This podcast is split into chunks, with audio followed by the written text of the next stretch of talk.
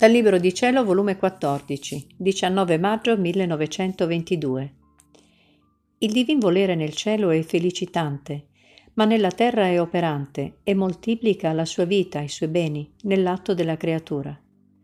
Gesù vuole rinnovare con Luisa il connubio del gran dono del vivere nel divin volere. Continuando il mio solito stato, il mio sempre amabile Gesù si faceva vedere da dentro il mio interno, al quale, aprendosi come una porticina, poggiava le sue braccia e sporgeva la sua testa fuori per vedere che cosa facevano le altre creature. Io guardavo insieme con Gesù. Ma chi può dire i mali che si vedevano, le offese che si facevano e i castighi che pioveranno?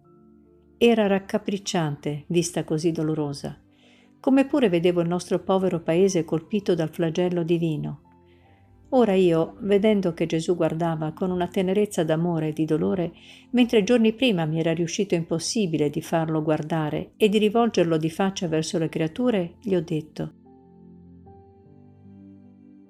Amor mio e vita mia, vedi quanto soffrono i tuoi miei cari fratelli, non volete usar pietà? Quanto volentieri soffrirei tutto per far che loro fossero risparmiati. Vedi, questo è un dovere che mi impone lo stato di vittima, la tua imitazione.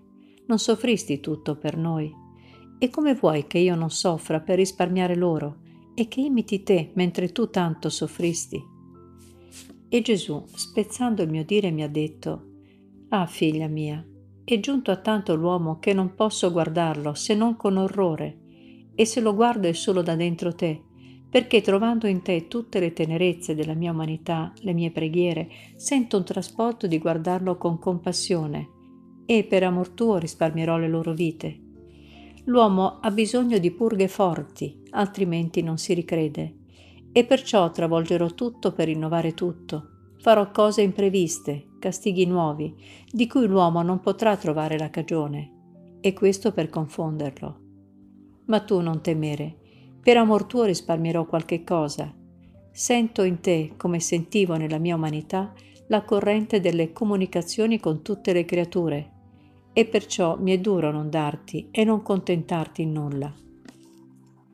Onde più tardi mi sono trovata fuori di me stessa, a un punto altissimo, e ho trovato la mia mamma celeste, un nostro arcivescovo defunto, i miei genitori e il mio dolce Gesù in braccio al vescovo, il quale, non appena vistami, me l'ha dato in braccio dicendomi Prendilo, figlia mia, e godilo. E Gesù faceva festa nelle mie braccia e ha detto Figlia carissima del mio volere, voglio rinnovare il connubio del gran dono di farti vivere nel mio volere. E perciò ho voluto presenti come rappresentanti la mia cara mamma, il vescovo che prese parte alla tua direzione stando in terra, e i tuoi genitori, affinché tu resti maggiormente confermata nella mia volontà e riceva tutta la corrente e i beni che la mia volontà contiene, ed essi siano i primi a ricevere la gloria dell'operato del vivere nel mio volere. Tu non sei altro che un atomo nel mio volere, ma in quest'atomo io ci metto tutto il peso della mia volontà, affinché come ti muovi il mare immenso del mio volere riceva il suo moto, le acque si increspino, e come agitate esalino la loro freschezza, i loro profumi, e straripino a bene del cielo e della terra. L'atomo è piccolissimo, leggerissimo, e non è capace di agitare tutto il mare immenso della mia volontà, ma messovi dentro tutto il peso di essa, sarà capace di tutto, e mi darai campo a dare a me altri atti divini sarai come la pietruccia gettata nella fonte, che come cade le acque si increspano, si agitano e mandano fuori la loro freschezza e il loro profumo.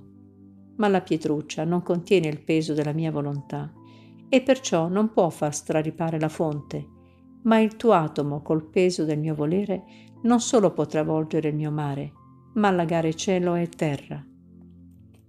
Come dentro d'un fiato verrai tutta la mia volontà con tutti i beni che essa contiene, e dentro d'un altro fiato la emetterai fuori, e mentre ciò farai, tante volte moltiplicherai la mia vita, i miei beni.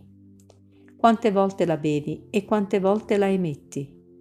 E se nel cielo i beati godono di tutta la beatitudine che contiene il mio volere, vivono in esso come nel proprio centro, ma non lo moltiplicano, essendo fissati in loro i loro meriti, Tu sei più felice di loro, potendo moltiplicare la mia vita, il mio volere, i miei beni. In loro il mio volere è felicitante, in te è operante, e chiedo i tuoi atti per moltiplicarmi. Quando tu operi, sto con ansia a guardare se operi nel mio volere, per ricevere il contento di vedermi moltiplicato nel tuo atto.